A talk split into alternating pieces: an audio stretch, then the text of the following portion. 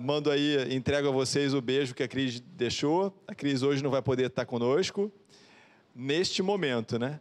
Mas ela esteve conosco aqui direto, ajudando a preparar a aula. A gente tem conseguido fazer a aula juntos, que enriquece, né? Quando você tem uma equipe, não é uma eu-equipe, é uma equipe. Então, deixa aí o beijo da Cris para vocês, tá bem?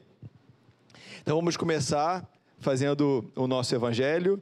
Faltam 10 segundos, não sei se o pessoal já começou a transmissão. Vou esperar 4 segundos. Aliás, enquanto não começa, então, alguém tem compromisso hoje, depois do curso? Porque acho que hoje a gente fica até às 11, tá? O capítulo é super rico. Cada slide que eu cortava, porque a gente faz, depois corta, né? Cada slide que eu cortava parecia estar cortando uma fibra do coração. Então, mais do que nunca, é fundamental ler. Fundamental ler. Nem que ficasse até meia-noite, a gente ia conseguir transmitir tudo que está no capítulo, nem de forma resumida, muito menos de forma completa. Então, leiam, mas acho que até às 10 a gente termina. Então, avisem em casa que o jantar vai, vai sair mais tarde, tá? Então, vamos fazer o nosso evangelho. Vamos lá? Anabela, você pode encostar a porta, já que já deu oito horas? Deixa só, umas, a gente pode usar a outra lá. O nosso evangelho, fora da caridade, não há salvação. E diz assim, ó, vinde vós que fostes abençoados, é uma fala de Jesus que está no evangelho de Mateus, tá? Vinde vós que, vinde vós que fostes abençoados por meu Pai, possuí o reino que vos foi preparado desde o início do mundo.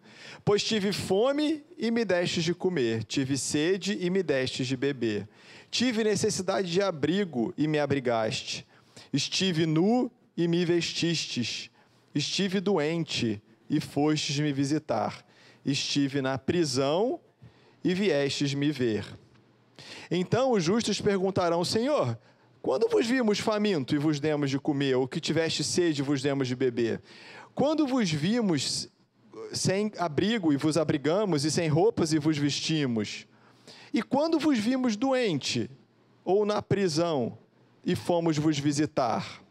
E o rei responderá a eles, dizendo: Eu vos digo em verdade que todas as vezes que fizestes isso a um destes meus irmãos mais pequeninos, foi a mim mesmo que o fizeste. Mateus 25, versículos 34 a 40. E como a gente tem feito, né, podem reparar, a gente vai continuar nessa tendência, o nosso evangelho é um ensinamento de Jesus. E embora muitos ensinamentos no livro, neste, até esse momento, a gente não tem tantos ensinamentos de Jesus mas eles estão sempre muito alinhados, sempre muito coordenados, sempre muito sintonizados. Então a gente hoje já é inspirados pelo ensinamento de Jesus que dar de comer, dar de vestir, dar abrigo, dar ouvido, dar ombro, dar acolhimento a qualquer um dos mais pequeninos é a quem que estamos fazendo? É a Jesus. Então, para aqueles que, que lê o livro, puxa, queria tanto ter vivido naquela época, ter convivido com Jesus. A gente convive com Jesus hoje. Né? Todo mundo que está ao nosso lado é Jesus. A gente pode fazer como se fosse Jesus, tá? Então, boa noite ao pessoal de casa que está assistindo pela internet, da família Sema. Vamos fazer então a nossa prece para iniciar a nossa quarta aula do livro Paulo e Estevão, do curso Paulo e Estevão. Então, a gente já bastante envolvidos por essa espiritualidade amiga da casa da irmã Maria Angélica, sempre com o coração transbordando de gratidão pela oportunidade de estarmos aqui, amparados pela irmã, por essa espiritualidade tão amorosa. Muito agradecidos pela oportunidade do estudo dessa obra tão edificante, pedimos ao alto que estejamos bem sintonizados, todos nós aqui, os de casa também, com os nossos mentores, com os nossos espíritos amigos, familiares que torcem por nós, para a gente aproveitar nossa aula de hoje, sempre tendo olhos de ver, ouvidos de ouvir, extraindo para nós aquelas mensagens, conselhos, orientações, puxões de orelha, daquilo que nós precisamos mudar para melhor E não é nessa encarnação, não, é hoje ainda. E que assim possa ser, Senhor, fica conosco em mais essa noite, que assim seja. Então hoje, hoje não é para brincadeira, até às 10 a gente termina, tem coisa para caramba, o que não quer dizer que todos não possam participar, ao contrário, tá? O curso é para ser interativo. Então, qualquer coisa a gente termina na semana que vem, mas vai dar tudo certo. Então, hoje, quarta aula, capítulo 3, chamado Em Jerusalém. Né? Então já chama atenção para quem não leu, porque quem leu já sabe. A gente estava em Corinto, como é que o capítulo de hoje é em Jerusalém, né? Me explica essa. Mas a gente anunciou no prefácio, no primeiro dia, que íamos viajar bastante, que íamos conhecer bastante gente famosa, né?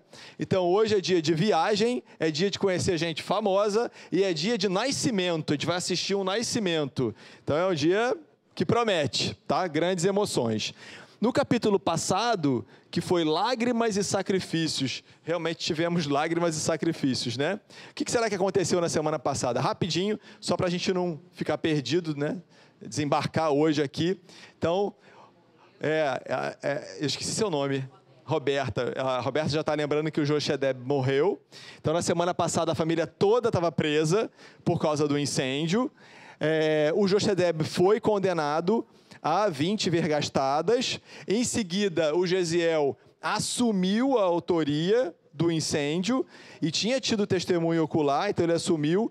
Ao contrário do que ele pensava, ao invés de livrar o pai, ele também foi condenado a também é, sofrer açoite, então a pena foi cumulativa para os dois. Com a morte do servo, tinha um dos servos que estava ferido fatalmente, mas ainda não tinha desencarnado. Naquele momento ali, vem a notícia de que o servo do Licínio Minúcio morre. Com a notícia, as penas são agravadas. Então, o, José, o, o Gesiel ia receber mais vergastadas e depois seria é, escravizado para sempre nas galeras, né? naqueles barcos enormes, navios em que os escravos remavam. E o Josedebe ia receber mais vergastadas nos pés e nas mãos para nunca mais cometer aquele tipo de, de infração.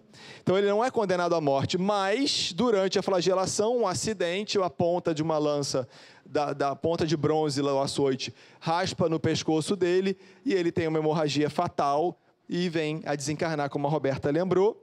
E no finalzinho, Abigail, que fez um canto, uma prece que comoveu a todos. A prece era dirigida ao pai, mas ela foi ao pai terreno, né? É, em benefício do desencarne dele, para ampará-lo. Ela é libertada e é conduzida por, por orientações a uma família de, de, judeus também, que são Abigail, perdão, Zacarias e Ruth, e eles que tinham acabado de perder o filho também, assassinado por romanos, nesse reencontro adotam ela, abraçam, acolhem, e eles estavam prestes a viajar para a Palestina. Então, esses foram os acontecimentos da semana passada. Fala, Carlos. Hoje a Cris não está aqui, a Cris dele. Aí ele vai falar mais. Eu estou inibindo ele. Fala, Carlos. Fiquei com uma dúvida. É, essa família, logicamente, ela, ela teve um crescimento na, na, nessa vida dela. Por quê? Exatamente. Por quê? Por quê? Por causa dos problemas que, que, que passaram. Aí eu fiquei, fiquei, pensando assim, será que o nosso crescimento ele está aliado a, a só problema, a só coisas ruins assim, ou quem inventou essas coisas ruins assim? Foi o homem ou Deus já falou assim, não, eu, eu vou dar coisas boas, mas vou dar coisas ruins também. É, será que a gente precisa ser preso e ter que olhar para um, uma janela, olhar o, o céu para ter essas, essas visões de, de crescimento? Que bom que eu trouxe o microfone para você, que eu não preciso repetir. Você vê, ano passado o instrutor dele de LA1 não explicou nada. fui eu mesmo. É, vamos lá. Primeiro, a gente cresce pela dor? Sim. Tem outra forma? Pelo amor, tá? Então, a dor, ou como está no livro dos Espíritos, a fieira do mal não é obrigatória, mas às vezes é uma escolha e a partir dela você acaba crescendo. Então, primeira resposta, se todo mundo escolhesse bem e certo, não precisávamos passar por dor, tá? Então, sim, a família cresceu, não é um caminho obrigatório. Você falou, será que Deus manda, vamos mandar um pouquinho de mal, vamos mandar um pouquinho de bem, como uma, uma amostra pedagógica? Deus é soberanamente justo e bom. Deus não manda o mal. Mas dentro da lei de Deus, que obviamente a lei de Deus só pode ter sido feita por Ele. Na lei, na lei universal, a gente tem a lei de ação e reação. Então não é Deus que manda o mal, mas nós, pela lei de liberdade, temos o livre-arbítrio. Com o livre-arbítrio, eu posso escolher um caminho que me afaste da lei de Deus. E se eu escolher esse caminho, qual é a consequência? O sofrimento. Então Deus não manda o mal, Deus concede o livre-arbítrio. E como nós ainda somos ignorantes, quer dizer, menos, menos que já fomos, né? Como nós ainda nos equivocamos algumas vezes em escolhas, uma eventual escolha equivocada terá uma consequência dolorosa que tem por objetivo o sofrimento em si, a punição em si. Qual é o, qual é o objetivo disso? É, é o aprendizado. É o aprendizado. Nós nunca vamos poder saber, temos indícios fortes, né? Mas toda uma experiência dolorosa nem sempre é uma expiação, às vezes é uma prova e às vezes tem uma missão para ensinar, para testemunhar, para mostrar a nossa resistência. Então, o Gesiel dá muita dica para a gente, que já é um espírito missionário. Mas, ainda assim, pode, pode ser, teoricamente, um espírito em prova, passando muito bem pela prova. Pode, pode ser, tá? Provavelmente não é um, um, uma encarnação expiatória, porque uma das dicas que a gente tem também é, é, é teórico, tá? De expiação é que os espíritos em expiação costumam reclamar muito. E aí, é uma dica para saber, né? Deixa eu olhar aqui, a Roberta está expiação ou não. O reclamão costuma ser uma expiação, tá? Óbvio que quem está em prova e, tá, e não está passando na prova, eventualmente também pode reclamar, tá bem? Consegui responder tudo? Consegui? Fala aí, Afonso. Só porque eu disse que hoje vai até às 10. Oi, Boa noite. É, nós, nós pudemos ver nos capítulos anteriores, por exemplo, a questão, eles tiveram parte dos bens é, confiscados anteriormente. Como é que o filho e a filha enxergaram aquilo de uma forma mais tranquila? Né? Era a mesma experiência, mas o pai sofreu né, e arrumou mais problema, e os filhos passaram pela mesma situação de uma forma mais tranquila, com o coração mais em paz. Então, é, a questão da própria dor e do sofrimento, também complementando a pergunta dele, depende do olhar do espírito. Né? É, Gesiel está certamente conformado né, e resiliente em relação à situação do que ele está passando. Perfeito. Isso aí. Conseguimos responder o Afonso ou ainda ficou pairando alguma coisa aí? Então, esses foram os fatos, tá, gente? E quais foram os nossos aprendizados, as nossas lições? Tiradas da semana passada. Primeiro, nosso objetivo qual é? Sair daqui com o nosso coração mais evangelizado, porque alguma coisa a gente já é, né, gente? Já é. Eu acho engraçado quando eu ouço assim, né? A gente fala isso meio espírita. Ah, não, porque eu fui evangelizado. Já ouviram? Não, eu fui evangelizado lá na, sei lá, na casa tal, ou fui evangelizado, eu sou meu filho é evangelizado. A gente está em evangelização, né? Ninguém pode se considerar evangelizado. Evangelizado é uma obra completa. E, bom, eu estou longe dela, né? Então fica a dica também, nós estamos em evangelização e desse curso a gente quer sair um pouquinho mais evangelizado do que a gente chegou, mas o status de 100% vai ser nessa encarnação, só se Gesiel, será que Gesiel está por aí encarnado? A gente não sabe, né? Então, lembrança rápida para a gente avançar. Nas situações aflitivas, sintonizar com mais alto, ele lembrou lá da janelinha na, na, na, prisão e ele se sintonizando com o alto, isso ajuda muito a gente ficar mais firme pelas coisas que a gente passa toda lição bem-aventurados os aflitos, entendendo a justiça das aflições, a verdadeira infelicidade, é, os motivos de desgraça, tudo que está nesse capítulo era a leitura da semana passada também, leitura complementar. Além do capítulo, leu o capítulo 5 do Evangelho segundo o Espiritismo. Sugiro a vocês não acumular débito, não, hein? Já vão ticando isso daí. A influência da mãe na educação dos filhos, vimos isso. E óbvio que nesse caso era a mãe, mas todos nós, pais, mães, avós, educadores, evangelizadores, podemos causar uma grande influência nos pequenos, e isso ajuda-os muito na fortaleza moral depois. A crença no Messias prometido, que ele já tinha, fé em Deus e na vida futura. O Afonso lembrou, quando a gente tem essa fé, a gente passa pelas situações aflitivas. Óbvio que a gente vai sentir dor, saudade, lágrimas, mas a gente passa muito melhor quando a gente acredita na vida futura e na bondade e justiça de Deus. E, por fim, a fé, a prece como um recurso poderoso. Né? Então, a Abigail usou a prece no final e aquilo a fez ser liberta. Imagina, uma moça de 18 anos Quantas coisas ruins podiam ter acontecido com ela depois que o pai é morto e que o irmão é escravizado? Podiam ter abusado dela, né? Imagina, só homens ali, soldados, e a, ela conseguiu envolvê-los pela prece. Vamos usar, gente, vamos usar o recurso da prece, tá bom? Então a gente começa hoje o capítulo desse jeito, em Jerusalém. Imagina essa situação: o Gesiel, morte do pai, perda da mãe, da irmã, né? Perda no sentido de perda de contato físico, ela foi para um lugar e ele foi escravizado, e a escravidão.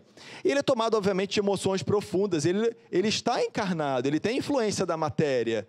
Só os espíritos puros não sofrem influência da matéria, ele tem influência da matéria.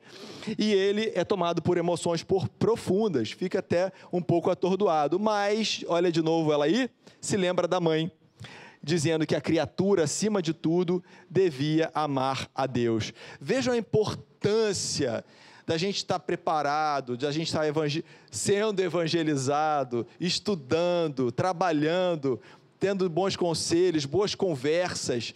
Na hora que a gente passa por problemas, isso emerge, né? isso surge levando a gente para um caminho melhor, porque a gente podia se atordoar, se perder ali, se revoltar, lutar contra os soldados, e ele lembra que, acima de tudo, a criatura precisa amar a Deus. E nessa, ele vai para a prisão, então ele é colocado numa cela, imaginem, já, acho que foram 40, né? Se somar. Hã? Não, as vergastadas. Somando a primeira da segunda leva, quantas feridas ele não devia estar nas costas, né? Que a gente lê, às vezes, a gente. Ah, 20, passou. Né? Imagina as feridas profundas.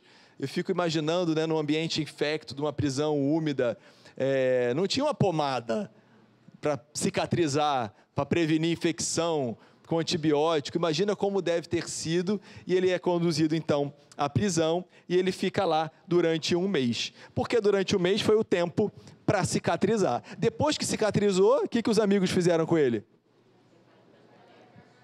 ah, já está bom, né? Cicatrizou, vamos trabalhar.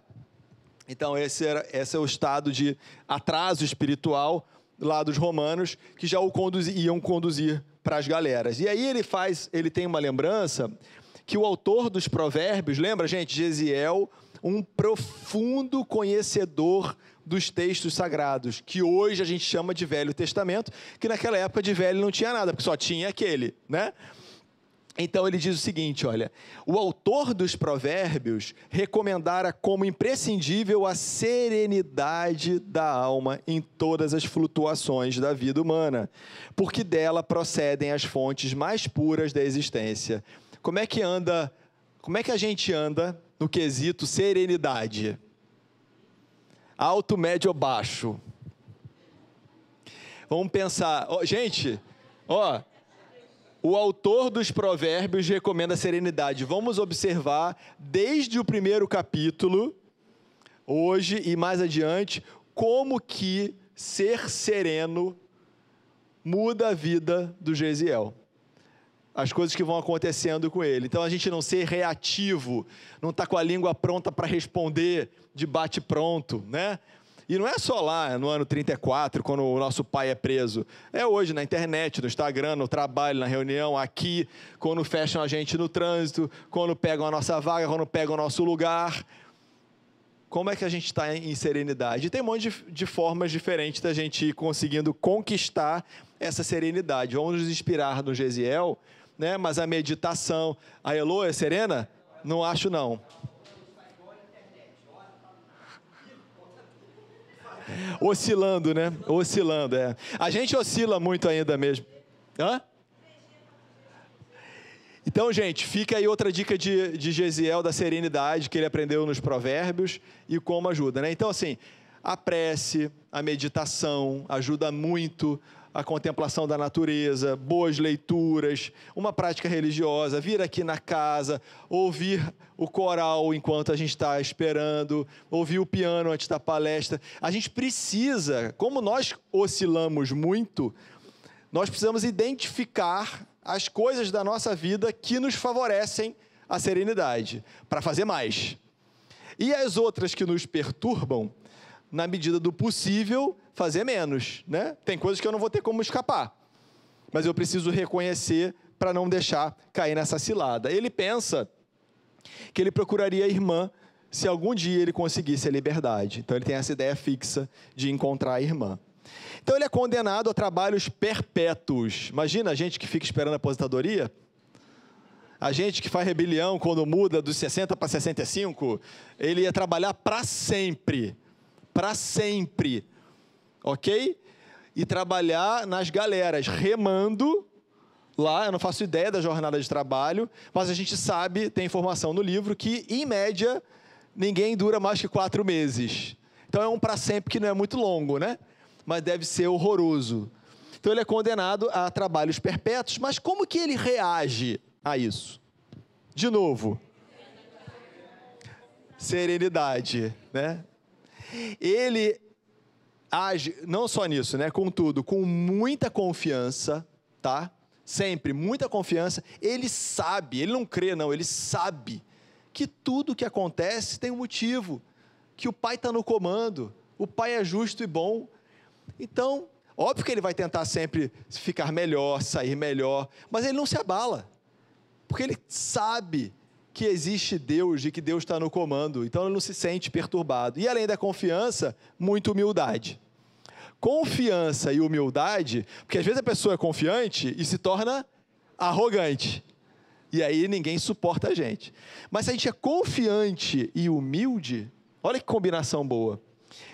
Com isso, ele consegue a estima e a consideração de todos, dos outros escravos e também do feitor.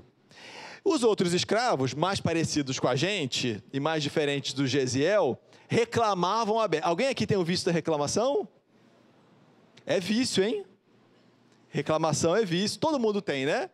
Mas alguns de nós somos mais viciados e outros são praticantes eventuais. Mas vamos ficar atento com a reclamação, porque a reclamação, ela traz uma vibração muito negativa.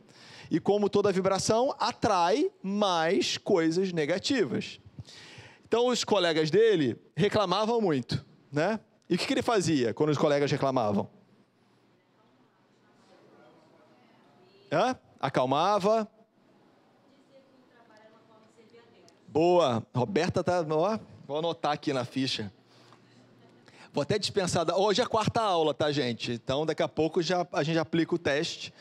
Ao final de oito semanas já tem a primeira aula. Primeiro, as perguntas vão sair sempre do resumo do início da aula. Então, é só fotografar que sai dali. Eu, eu, sempre faço essa brincadeira, teve um ano que veio uma pessoa desesperada, disse, mas, mas que dia que é a prova? Então, é brincadeira, tá bom? Mas eu não resisto. Então, como é que ele reagiu? Olha que, que linda a frase dele. Alexandre, nosso locutor, você pode ler a frase do Gesiel? Mas todo serviço é de Deus, amigo. E desde que aqui nos encontramos em atividade honesta e de consciência tranquila, devemos guardar a convicção de servos do Criador trabalhando em suas obras. Esse Gesiel é demais, né? Ó, todo serviço é de Deus. Todo. Em lavar prato também? Também. Estudar com filho também? Também. O trabalho, o chefe, o chefe duro, o chefe que humilha, também. Todo serviço é de Deus. Porque a gente deve estar precisando passar por aquele. Quer dizer que a gente não vai tentar melhorar, progredir, evoluir? Claro que não, vamos sempre. Mas sem essa angústia da revolta, da reclamação, né? E ele se coloca como servos do Criador. Você acha que ele está pensando que ele é servo dos romanos? Que ele é escravo? Ah, fui escravizado. Não, eu sou servo do Criador. Eu estou aqui a serviço de Deus. E o que ele mandar para mim, eu vou fazer porque eu estou a serviço dele. E qual era o serviço do Gesiel? Esse aqui era o programa dele, ó. Carga e descarga. Então ele ajudava no embarque e desembarque de cargas no navio. Ele manejava os remos, então, propriamente lá na galera mesmo, né? Remando, trabalho braçal. E na assistência aos poucos passageiros. Então, eventualmente, chegava um passageiro e o feitor ah, ajuda a pessoa a se instalar ou a servir a pessoa. Então, ele fazia de tudo um pouco. Alguém levantou a mão? Fazia de tudo um pouco lá no navio. E esse navio vai passar por onde, hein? Qual é a rota do nosso cruzeiro? A rota é mais ou menos essa aqui, olha. Hã? Boa, isso aí. É, eles estavam em Corinto, lembram? Então ele iria primeiro para Cefalônia, que é uma ilha aqui, depois para Nicópolis. De Nicópolis, eles iam aproveitando o mar, que no inverno a navegação praticamente parava no Mediterrâneo. Lembrando, né, não tinha motor, bússola, radar, então no inverno praticamente não tinha. Ele vinha mais por fora, o destino era Chipre, a ilha de Chipre mas ele viria mais por fora, passando pela Palestina, porque era melhor a navegação por aqui, e depois então para Chipre e em seguida voltar. Tá bem? E até que embarca, vindo da Cefalônia, numa dessas paradas aqui da Cefalônia, quem embarca? Sérgio Paulo. Muito bem. Que era um patrício romano ilustre e tinha uma atividade política. Ele ia, ele estava numa missão de trabalho e embarcar aqui na, galera, na nessa navegação a, a serviços de Roma. Ele embarca, então, obviamente todo mundo rodeando ele, tipo famoso VIP. VIP, todo mundo fica em volta, né? Bajulando, quer alguma coisa, etc. Até que, o que, que acontece com ele? Ele fica doente. Então havia uma peste desconhecida graçando, né, afetando lá, cometendo as pessoas de Cefalônia, e já sabia que estava tendo esse problema lá, e poucos dias depois que ele embarca, ele é acometido por uma febre e chagas vão aparecendo no corpo, sabia-se que era a peste lá. O que, acontece com os amigos? Não tem mais VIP, né?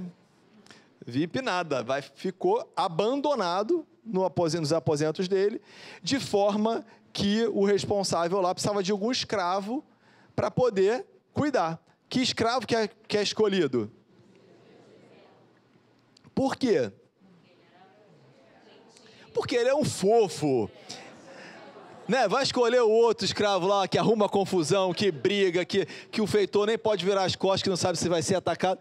Gesiel. Vejam quanto que a lei de ação e reação, viu, Carlos? O comportamento dele, desde ele ajudou no incêndio. Quantas vezes ele vai agindo bem? Ele não é motivo de escândalo, mesmo quando o outro é motivo de escândalo para ele. E ele só colhe o bem. E aí a gente, no, no capítulo 5, do Bem-aventurados aflitos, tem lá, verdadeira infelicidade. Eu adoro esse texto. Foi dever de casa, espero que tenham lido, que vai cair no teste de hoje. A gente só pode julgar uma coisa como uma tragédia ou como uma infelicidade depois que termina tudo. Porque às vezes o que eu estou julgando, ah, foi uma tragédia, perdi o emprego, ou meu pai desencarnou, ou fui escravizado, pronto, é uma tragédia, né? Deus fez, me desamparou. A gente não sabe. Às vezes é o caminho para chegar em algo muito melhor. E quando a gente tem essa confiança, essa fortaleza da fé, a gente está passando pelo momento difícil, óbvio que a gente sente, mas com a convicção de que eu tenho certeza que é o melhor para mim, para alguma coisa que eu tenho que conquistar e que está ao meu alcance conquistar. Então ele, graças ao comportamento dele, é destinado a cuidar do Sérgio Paulo. Tá? Então ele cuida do Sérgio Paulo com muito é, desvelo, com muito devotamento eles precisavam de um escravo educado e maneiroso, né? Então, é o fofo, é o Gesiel, sem dúvida nenhuma essa descrição. De novo, ele atua com o espírito de serenidade, que é o que todo mundo, eu no primeiro da fila, precisamos adquirir, essa serenidade. E ele cuida do Sérgio Paulo de corpo e de espírito cuida do corpo e do espírito, desculpem. Cuida das chagas, é, usa coisas que ele aprendeu com a mãe. Essa mãe é fantástica, né? Eu, quando desencarnar, eu vou perguntar qual era o nome dela, que eu sou curioso. É, e ele cuida dele fisicamente, da febre, né, da alimentação, etc., mas cuida do espírito. Como que ele cuida do espírito dele? Falava de Deus, das escrituras, rezava. Vejam, a melhor assistência possível é essa, que junta o corpo e o espírito. As duas coisas. Isso serve para nós nos dias de hoje. Estou passando por um problema, vou lá no tratamento espiritual mas eu preciso do cuidado do corpo também, do profissional da saúde. E o contrário é a mesma coisa. Tem gente que só vai no médico ou no outro profissional da saúde qualquer e esquece de cuidar do espírito, porque está tudo conectado. E como a Roberta lembrou, ele tratava o doente como se fosse um parente próximo. É o que ele fazia. Depois de um tempo, ele se recupera, o Sérgio Paulo se recupera, fica todos muito felizes né, pelo trabalho do Gesiel. E na véspera do Gesiel voltar para as galeras, o que, que acontece com ele? Ele também fica doente. Então Gesiel contrai a peste. E aí, se o, o, o VIP, que sai na revista Caras, todo mundo abandonou ele, imagina um escravo doente. Porque é uma doença contagiosa, né? Vocês lembram da gente há, há três anos com Covid? o nosso medo, né? Queria nem chegar perto da pessoa, das pessoas, de uma forma geral, pelo desconhecimento, pelo medo, etc. Imagina aquela época, a peste, um escravo doente. Qual é a primeira conduta a se pensar de um escravo doente num navio? Jogar no mar. Então, o, o comandante lá, o Sérvio, ele decide lançar Gesiel ao mar. Engraçado que eu olho os slides, né, porque eles eram todos maiores, mas a, aula não ia acabar. Então eu fui tirando os textos. Ele diz aqui, tinha aqui nesse slide, ele preferia envenenar os peixes do que contaminar os tripulantes e os outros passageiros. Você vê o requinte de cru... envenenar os peixes. É, so, somos nós, tá? Nós éramos assim até pouco tempo. Já fomos, né? Não é mais não, né, gente? Essa fase a gente passou, né? Por favor. Só que o feitor, aquele que conhecia ele mais de perto, aquela confiança, aquela humildade, que ele tranquilizava lá os outros escravos, apartava as brigas, saiu em defesa dele. Então o feitor Lisipo é, defendia o Gesiel pela sua correção de conduta, pela influência moral dele. Olha de novo a ação e reação tudo que ele fazia aqui, talvez aos olhos dos homens, fosse ele é trouxa. Né? Quantas vezes a gente tem atitudes do bem e as pessoas nos julgam errado? E está tudo bem. Porque a gente não está aqui para conquistar reconhecimento de ninguém, e sim para fazer o que é certo, que a gente tem aprendido conforme a doutrina e o evangelho tem ensinado. Mas aqui, de novo, olha, é o bem que eu faço em qualquer parte, servindo de advogado para mim mesmo nos momentos oportunos. Então ele aqui é defendido pelo feitor.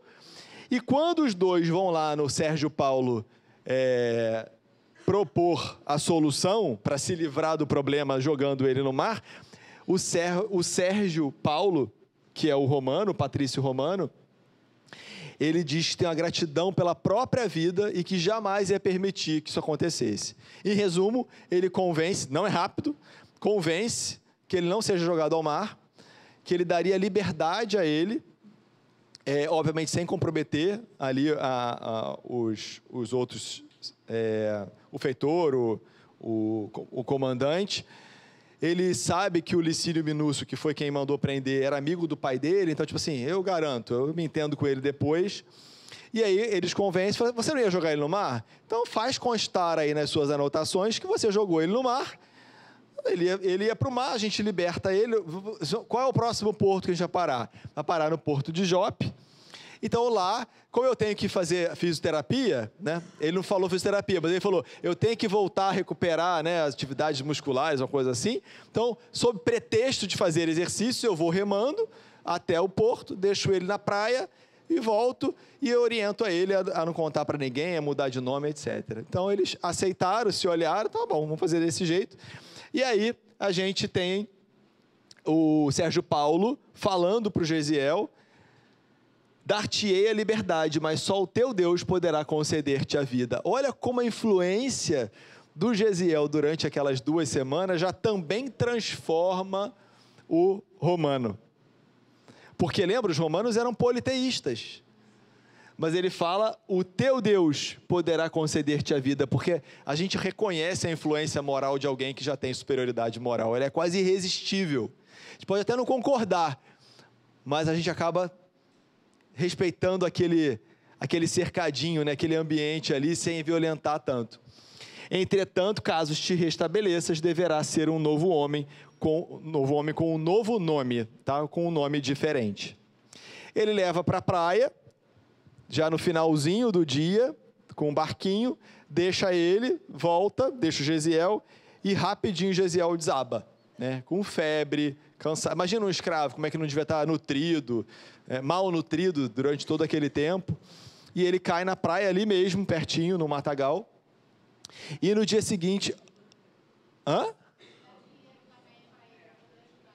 Ah, boa, bem lembrado. Ele dá até um dinheiro para ele, para ele não chegar lá sem nada, né? Ele se certifica se ele sabia falar a língua da Palestina, porque ele estava em Corinto, ele falava o grego. Ele diz assim: Eu fui criado por uma família israelita, eu fui educado, então eu sei falar. Então vai ser fácil você recomeçar a vida na Palestina com um pouco de dinheiro, sabendo o idioma. Que Deus te abençoe. Então ele vai lá e no dia seguinte de manhã ele vê um, um outro homem, né? Gesiel desmaiou lá desde a noite anterior, nos primeiros raios da manhã, alguém meio que mexendo nos bolsos dele, vendo se tem alguma coisa. Então era um, é, um malfeitor, um criminoso querendo tirar o dinheiro dele. Como ele não encontra nada, o malfeitor faz um gesto com a mão direita como se fosse atacar, né? Eu imagino um punhal, alguma coisa. E aí o Gesiel, o nosso fofo, diz: Não me mates, amigo. Olha só a frase, né? Não me mates, amigo. Olha o poder quando a gente escolhe as palavras corretas. E às vezes, a gente não dá valor, né? A gente usa qualquer palavra. A nossa língua portuguesa é riquíssima. A gente pode escolher palavras melhores para nos comunicar. A gente fala isso com jovens, né? Jovens é tudo gíria, aquelas palavras horrorosas. E você, quando escolhe a palavra certa, você atinge melhor o objetivo. Quando ele fala, não me mates, amigo. Essas palavras ditas comovedoramente, e o meliante susteve o golpe homicida. Ele ia matá-lo, e ele volta atrás, né? Dar-te-ei todo o dinheiro que possuo. Então ele vai, tira lá de um bolso interno que tinha na roupa, que tem um nome esquisito, eu botei ali? Não, eu tirei. Eu fui tirando dos excessos, eu fui desapegando.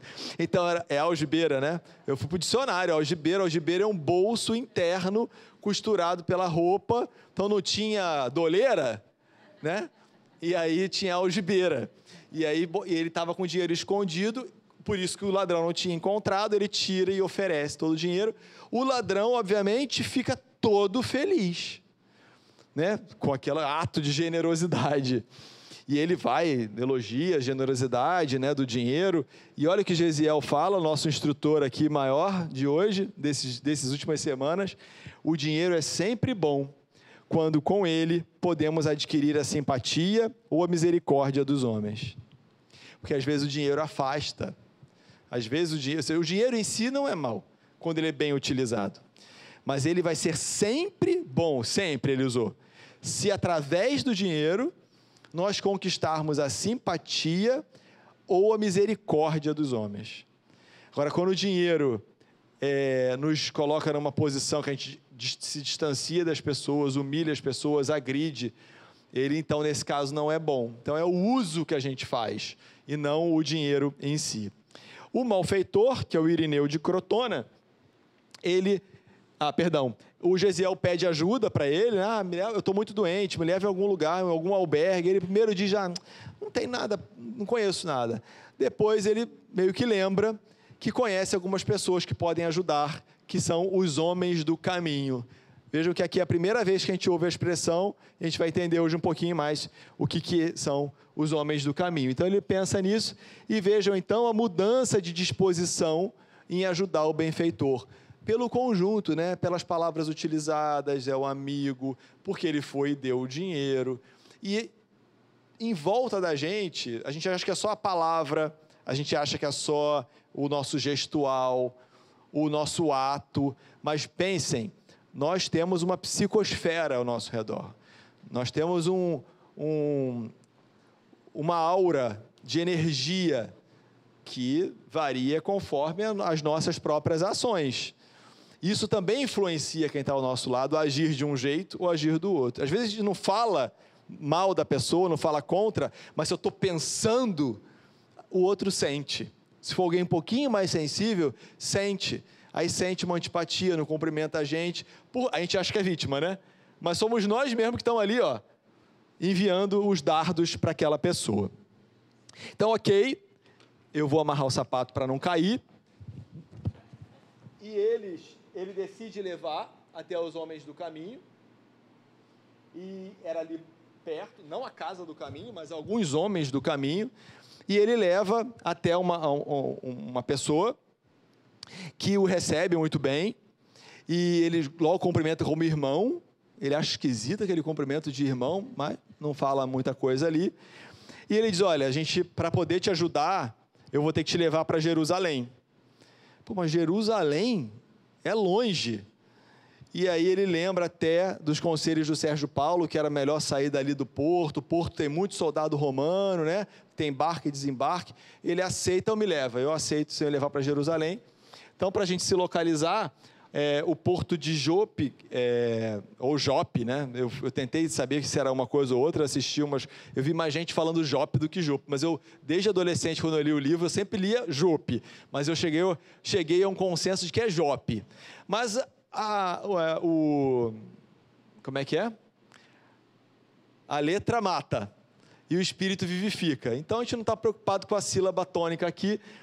Também é conhecido como Iafa ou Jafa. Tá? É, é um porto bem conhecido, é bem bonito, que existe até hoje.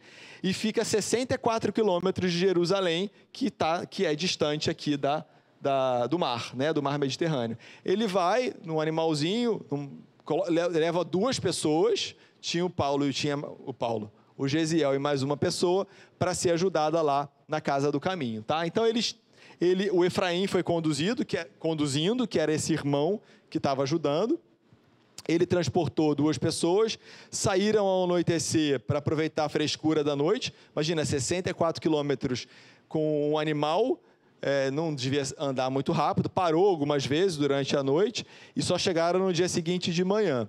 Ah, essa aqui foi outra. Ó. Cuidado, tiveram muito cuidado com a alimária. O que, que é a alimária? Roberta, você não responde mais nada. Mentira, pode responder. A limária é um quadrúpede, uma besta. Então a gente não sabe se era um burrico, se era um cavalo. Então ele, ele, ele, ele foi devagar, com muito cuidado com a limária. Vê que Paulo Estevão é cultura na língua portuguesa também. E chegaram na manhã do dia seguinte. Quando eles chegaram lá na casa, aí sim eles chegaram na casa do caminho. Então os homens do caminho e a casa do caminho. Quando eles chegaram lá, eles pediram, ah, o Efraim falou, Pedro está por aí, chama o Pedro. Que Pedro que é, gente? Simão Pedro. Então hoje a gente passa a ter contato, olha que privilégio. Hoje a gente passa a ter contato com o nosso querido pescador de almas, Simão Pedro. Então a gente precisa ler, reler, ler com calma, ler as palavras, porque nos quatro evangelhos e no Ato dos Apóstolos, e na carta do próprio Pedro, né, que ele tem a carta universal, a gente vê um pouco dele. Mas aqui nesse livro, nós vamos conhecer profundamente. Vamos passar muitas semanas convivendo com Pedro, quase até o final do livro, tá? E aí, chegando lá, na casa do caminho, eles vão chamar Pedro, vem o Pedro acompanhado do Tiago, irmão de Levi. Lembra que também daqui a pouco a gente vai conhecer o outro Tiago, mais para frente. E ele recebe o visitante com efusivas demonstrações de carinho. O Efraim diz o que ele estava fazendo ali, né? Ó, estou com dois doentes, estou trazendo, você falou, um veio, é, chegou doente aqui no porto, com uma peste, que deve ser a peste, peste lá de Cefalônia. E aí, o que, que o Tiago fala? Volta amanhã, casa cheia, não tem mais ingresso, né? E ele fala mesmo: impossível. Já estamos com 49 doentes acamados. Será que a gente dá uma de Tiago de vez em quando? Aqui é uma turma, e é o pessoal da internet, de muitos trabalhadores. Nós temos que pensar nisso, né? Como andam as nossas disposições, os nossos trabalhos? Será que a gente veste a, a, o personagem do Tiago? Será que a gente veste o personagem do Pedro? Quem é que tem nos guiado? Quem tem nos inspirado? Não, tá cheio, volta. Volta só no ano que vem. Não tenho vaga. Né? Não, está atrasado, fecha a porta. Não pode entrar. Não pode entrar depois que a aula começa. Às vezes são coisas muito simples, mas que a gente precisa se inspirar cada vez mais nos exemplos luminosos, nos exemplos corretos, que, que de fato transpiram o verdadeiro cristianismo, tá? Essa minha fala não é algo contra a disciplina, tá, gente? Tem coisas que tem disciplina, hora para começar, hora para terminar, mas às vezes a gente se arvora no rigor excessivo que tem como flexibilizar, né? É, durante quantos anos a gente trabalhou na evangelização e, e às vezes é uma decisão, né, Elu? Boto mais um ou não boto mais um? Então é isso. Então a gente pensar em cada trabalho que a gente atua, que às vezes aquele um, naquele dia, pode ser a salvação, entre aspas, que vai fazer a virada para o resto daquela encarnação. E fechar a porta também, pode fazer a diferença. Então o Pedro esboça um sorriso e fala: Ora, Tiago, se a gente estivesse pescando, eles eram pescadores. Seria até justo que eu, ah, não vou, eu vou me eximir desse dever hoje aqui, porque eu estou com outro problema. Mas agora o mestre legou o trabalho de assistência a todos os seus aflitos no sofrimento. Então, presentemente, o nosso tempo se destina a isso. Então, a gente está aqui para isso. Se tem mais, que bênção. Óbvio, gente, você é um espírito muito mais evoluído, né? Muito mais evoluído do que a gente.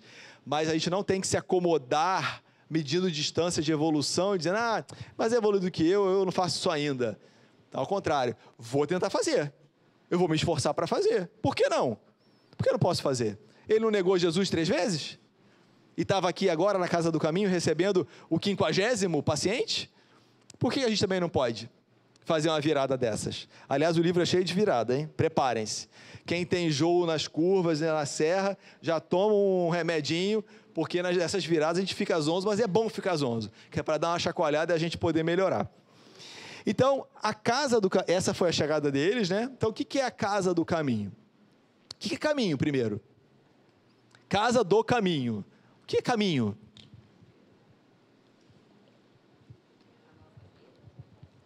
Fala, Rita. A vida, a trajetória em direção a quê? o estilo de cada um. O que é caminho nesse caso aqui? A casa do caminho. O que, significava casa do caminho ou caminho? Os homens do caminho, o caminho. Hã? Uma nova vida? Era essa era a denominação do cristianismo. Então, o caminho, os homens do caminho, a casa do caminho era sinônimo de cristianismo não se chamava cristianismo. Ok? Era Jesus Nazareno, Jesus de Nazaré, que tinha desencarnado um ano antes. As pessoas que seguiam os seus ensinamentos se denominavam como homens do caminho. Nós estamos no caminho. Concordo com a Rita que provavelmente há caminho de algo muito melhor. Né? ou um novo caminho, mas era como eles, eles é, se designavam. Fala, Anabela.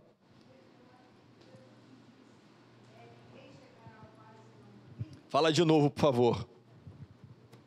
Jesus, nas suas pregações, disse: Ninguém chegará ao Pai senão por mim. Então, eu acho que essa denominação deve ter sido o caminho para chegar ao Pai. Talvez tenha sido inspirado nisso. E eu sou o caminho, a verdade e a vida. Ninguém irá ao Pai senão por mim. Transmissão? Transmissão. Então é isso. Provavelmente a origem foi essa, mas o que quer dizer é cristianismo. Nós vamos ver um, um, uma nova versão disso na segunda parte do livro, esperem, tá? Por que e como esse nome mudou. Então vamos olhar rapidinho. Era um casarão de grandes proporções, era grande, mas era paupérrimo. Mas a feição exterior era paupérrimo. Grande, mas não era muito bonito. Era onde Pedro estava morando naquele momento. Esse imóvel foi uma doação de vários amigos do caminho, ou seja, simpatizantes do que hoje a gente chama de cristianismo. Então eram doaram para que ele pudesse fazer as atividades que ele precisava desempenhar ali.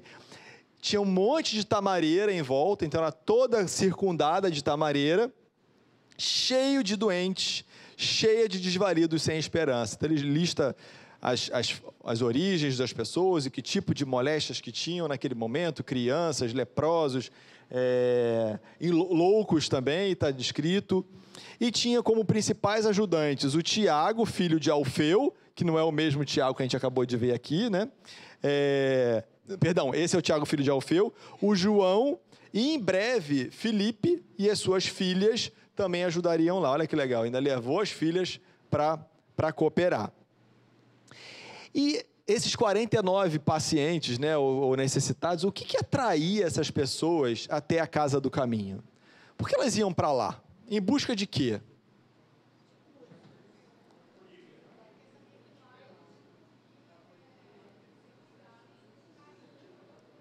Então, o pessoal daqui da turma está dizendo em busca de cura, em busca de cuidado com carinho. Na verdade, muitos ali estavam indo procurar Jesus. Estavam indo procurar a fama do profeta Nazareno. Lembra, gente? Só tinha um ano. Nem todo mundo sabia que Jesus já não estava mais. E Jesus, a notícia corria, né? Porque tem um delay para a notícia chegar. Todo mundo já sabia que ele tinha levantado um, um, o Lázaro, logo um pouco antes da, da sua crucificação, a cura de obsidiados, a, cegos, etc. Então todo mundo, cara, eu vou lá, me disseram que lá. A gente não é, até hoje a gente não faz isso? Não, ouvi dizer que não sei onde, ou que tem um médico não sei o quê, ou que tem um, um, um médium que vai fazer isso ou fazer aquilo outro. Imagina aquela época sem recursos. Então elas iam lá procurar Jesus. E principalmente, é, então, por quê? Porque Jesus cuidava do corpo, mas não só isso ele restituía a tranquilidade aos corações mais infortunados do mundo. Então é o consolo e o alívio, a cura, como ele mesmo falou, né? Vinde a mim, todos vós que estáis aflitos e sobrecarregados, que eu vos aliviarei. Então as pessoas iam lá buscar a cura do corpo, sim, mas o consolo, o alívio, o acolhimento. E é claro que nem todos se curavam. E quem não se curava fazia o quê? Ficava lá. Não ia embora. Não tinha alta. E aí Pedro vai cada vez mais acumulando mais gente na casa do caminho, tá? E quem é esse Simão Pedro, né? Vamos, vamos a gente pegou algumas características que estão nesse capítulo e juntamos aqui para facilitar esse nosso quebra-cabeça. Olha os adjetivos que aparecem em vários parágrafos: bondoso, abnegado e sincero. Às vezes parece óbvio, né? Ah, mas é óbvio que é assim. Não, nós vamos conhecer outros apóstolos ao longo do livro e que nem todo mundo é assim, não, tá? Parece até com a gente aqui. Né? Ah, mas é trabalhador, mas sei que trabalhador é gente como a gente. Se a gente acha que está trabalhando com a Roberta lá na quentinha e que todo mundo chega na hora, cumpre o trabalho, não sei o quê, não, não vai. Porque somos nós mesmos, pessoas imperfeitas ajudando as outras, com os nossos problemas, com os nossos vícios, com as nossas de, é, imperfeições. Então é isso aí. Entre os apóstolos tinha, então a partir de hoje a gente não vai nunca mais reclamar do colega de trabalho, tá? Combinado? Muito bem. Então, mas o Pedro, nesse momento, já é descrito como sincero, abnegado e bondoso. Era um exemplo vivo de renúncia fraterna. Olha a transformação desse pescador rude, provavelmente iletrado, que tinha família, que tinha filhos, que tinha sogra, né? que a sogra dele um dia estava com febre, Jesus curou a febre, é um, dos, um, uma das curas do Evangelho, mas ele aqui ele já era um exemplo vivo de renúncia fraterna.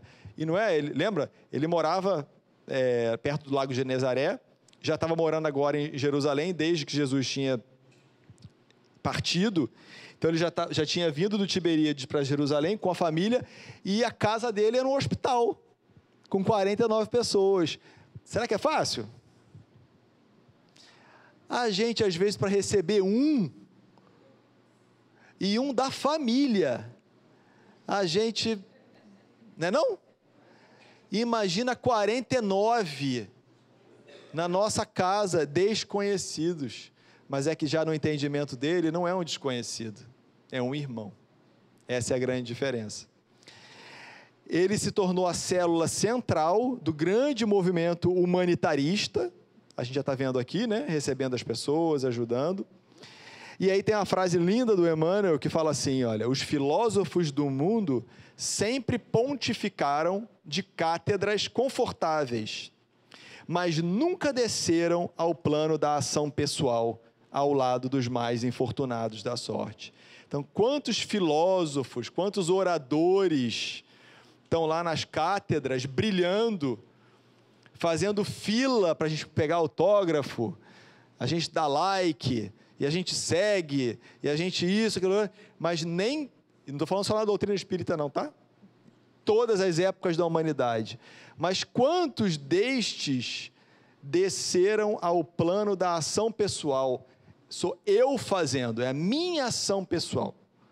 Ah, não, mas eu sou o chefão. Não, a minha ação pessoal, fazendo, tendo contato, olho no olho, ajudando dentro da minha possibilidade aqueles que mais necessitam. Então, aqui é um, uma atenção que o Emmanuel nos chama para o cuidado. Quer dizer que a tarefa da oratória não é importante? Claro que não. Mas a importância da gente juntar as coisas, né? e não ficar ali só do alto das cátedras. E outra frase que eu também gosto muito é esse aqui, ó. Jesus renovara, com exemplos divinos, todo o sistema de pregação da virtude. Porque antes a gente pregava a virtude como? Falando, ensinando o texto verbal. Mas ele mudou completamente a forma de, de ensinar a virtude, porque ele passou a chamar a si os aflitos e os enfermos, inaugurando no mundo a fórmula da verdadeira benemerência social. Ele ensinou sim, né? Quantas parábolas, quantos ensinamentos, mas ele ia lá e fazia, acolhia, abraçava, convivia, jantava com publicanos, com, com meretrizes e recebia as adúlteras e assim por diante. Fala aí, Carlos. Eu vou contar para Cris. essa casa não seria um risco para eles? Ou seja, para o Simão Pedro nem se fala, né? Porque se os romanos soubessem disso aí, logicamente eles iam achar que ele era, ele era um, um segundo Messias, alguma coisa assim. Eles tinham consciência desse, desse risco? Muito mais do que os romanos, os judeus era uma ameaça maior, tá? Porque ali, a, quem dominava do ponto de vista religioso era o sinédrio, e a gente vai ver que ele precisou se associar de certa forma e o, quão que, o quanto que isso tinha que ser explícito ou menos explícito para não ferir os brios do sinédrio. Hoje até tem um pouquinho sobre isso, tá? E sim, é um risco. É, como, como quem quer fazer o bem corre o risco. Como quem leva a quentinha na sexta-noite tem risco. Tem risco de ser assaltado, tem risco de ser agredido, é um risco. Como a gente tem risco de chegar aqui, né, de parar o carro, de vir de condução. Então, mas sem dúvida tinha, tinha seus riscos sim, mas o risco mais do que nos romanos, neste caso, porque os romanos, desde que aquilo não atrapalhasse eles o poder, ele deixava lá os judeus se entendendo. Tanto que, lembra que Pôncio Pilatos lavou as mãos. Ele cara, não via culpa nenhuma em Jesus, por ele liberava Jesus. Mas quem foi que atiçou ali? Foi o Sinédrio, foram os fariseus. Para crucifica. Então, é, o romano, nesse caso, era até menos problemático do que os judeus. Nós vamos ver ao longo do livro quanto, quanto de confusão vai ter. Então, em, o que, que a gente quer demonstrar aqui? Oi? No livro fala um pouco que assim, cuidar mesmo dos doentes não era risco, mas pregar que foi o grande risco, né? Isso aí. foi o que a gente falou. Então, ele naquele momento, gente, com 49 enfermos, não vinha conseguindo se dedicar à pregação. Não dava tempo. Porque eu vou aqui fazer uma palestra. Se tem um monte de gente ali na porta, com fome, com sede, não, não dá. Suspende. Vamos ali fazer. Óbvio que era um outro momento, não tinha organização, não tinha dias da semana. Então ele quase não vinha conseguindo pregar. E para atender a tantos necessitados, ele teve que se vincular aos núcleos do judaísmo. Jesus não fundou uma religião, tanto que não tinha nome, eram os homens do caminho. Ele veio trazer uma nova forma de ver, de viver, de conviver, que eles seguiam essa proposta, mas eram judeus, não tinha inimizade. Eram judeus, eles todos eram judeus. E ele então se associou ao do, ju, judaísmo dominante para obter recursos, para não ter a casa fechada. Então ele obviamente tinha que estar em paz com todos. Desses elementos mais notáveis da cidade. E ele se sentia cada vez mais escravo dos amigos benfeitores, ou seja, de quem ajudava ele a ajudar, então ele tinha que obedecer de certa forma aquelas regras, e também escravo dos pobres beneficiados que vinham de toda parte. Então, naquele momento, as atividades de pregação estavam muito escassas, tá? Isso tudo foi apresentar a Simão e a casa do caminho. E agora vamos ver Gesiel chegando lá, tá? Como eu falei, vai até as 10. Então, durante a enfermidade, ele delirava, o Gesiel delirava, mas em seu delírio, quase inconsciente, ele citava os textos sagrados, ele citava todo o conhecimento que ele tinha das escrituras e o Simão Pedro ficava ali, ó, ouvindo Gesiel, os seus conceitos profundos, ele vinha, gente, ele sabe muito esse cara, em especial Isaías, que é um dos profetas. E ele cuida dele, dura duas semanas a enfermidade do Gesiel, e quando ele se recupera, ele é transferido para um ambiente mais calmo, um outro tipo de acomodação, e fica clara a corrente magnética das grandes atrações afetivas entre Pedro e Gesiel, como um pai e um filho. A ligação, a família espiritual desse, desse reencontro. Que ele já vinha nessas duas semanas ali cativando, mas ele estava doente, com febre, inconsciente, falando, mas aquela atração, e quando ele desperta e começa a poder conversar, Pedro resolve sondar quem deve ser essa pessoa, quem deve ser esse paciente, quem deve ser esse irmão tão interessante. E aí ele percebe que ele tinha uma condição espiritual de um filho legítimo dos lares organizados por Deus. Pergunta para ele, né? Vem cá, de que tribo que você é? Seu pai estudava muito o Velho Testamento. Ele fala assim: meu pai estudava o Velho Testamento, o Velho Testamento, as Escrituras como um todo. Mas eu, Isaías para mim sempre me impressionou profundamente. E aí ele explica por que, que ele gostava tanto de Isaías. Porque é no livro do profeta Isaías que tem a beleza das promessas divinas anunciando o Messias, cuja vinda Gesiel vinha meditando desde a infância. Então era o espírito que já esperava esse Messias. Quando Pedro ouve isso, ele fala: Ué, você não sabia? O Messias já veio. É Jesus. E ele começa a falar de Jesus. Agora vocês imaginem, né, a gente vê aqui o Guilherme Kremer, nosso amigo, quando fala o Evangelho, a gente fica assim: Poxa, ele estava lá. Mas imagina o Pedro falando, contando para a gente, sentado assim na cama, contando. Ele contou tudo. ele fez uma, um relato verbal, uma biografia verbal de Jesus. Gisele ficou doido, né? Doido. Encantado com aquelas informações, encantado com a beleza dos ensinamentos. Então ele falou: então me diz onde é que ele está. Onde está o Messias? Porque o Pedro estava contando a biografia, como eram os evangelhos, mas não tinha contado ainda o final.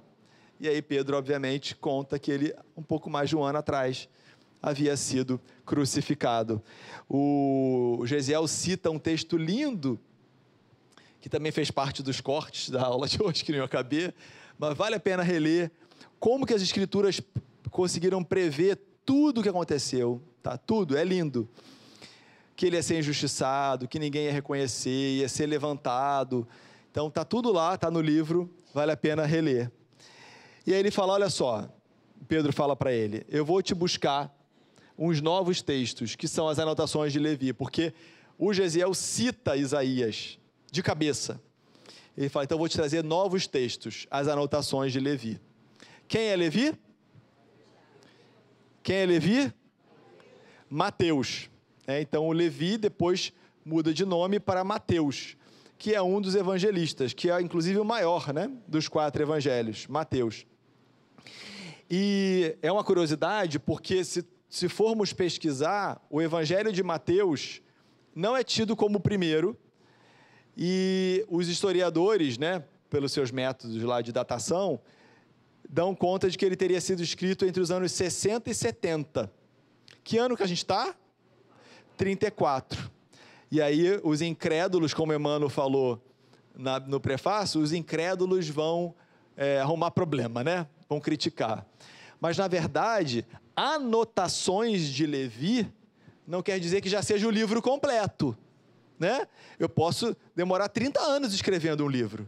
Eu vou fazendo anotações, rascunhos, depois eu vou redigindo, sem contar que tem o copista do copista do copista e a versão final conhecida é, que tenha fragmentos históricos pode ser essa de 60, 70. Mas o primeiro evangelho, segundo a revelação espírita, foi de Levi e faz todo sentido, porque Mateus conviveu com Jesus o tempo todo. Marcos, nós vamos conhecer ele nesse livro. Lucas veio muito depois e João, que era jovenzinho, escreveu, olha, muito para frente, até porque o evangelho de João é totalmente diferente dos outros três evangelhos que são considerados evangelhos sinóticos. Mas a gente vai rever isso ao longo do ano, tá? Em relação aos evangelhos. E aí o Gesiel devora, passa o olho, aquilo ali devora e diz: Encontrei o tesouro da vida, preciso examiná-lo com mais vagar quero saturar-me da sua luz, pois aqui presinto a chave dos enigmas humanos. Será que a gente também encara o evangelho dessa mesma forma que o Gesiel? Como que Gesiel encara o evangelho, gente? Como um tesouro. Ele encara como um tesouro. E a gente precisa examinar com mais vagar, mais atenção. Lembra do Leão Denis? Ler menos e refletir mais. Então a gente precisa, como Gesiel, entender o Evangelho de Jesus, a doutrina espírita, que é o consolador prometido, como um tesouro, tá? É... Muito bem. E aí, ele lê e ele comenta, conversando com Pedro, que ele nota uma grande diferença entre os antigos textos e Jesus, através das atitudes do próprio Pedro, que é a caridade. Porque enquanto o Velho Testamento dizia que em cada porta de cidade tem que ter um vale para depositar os leprosos, depositar, ele recebia na casa dele.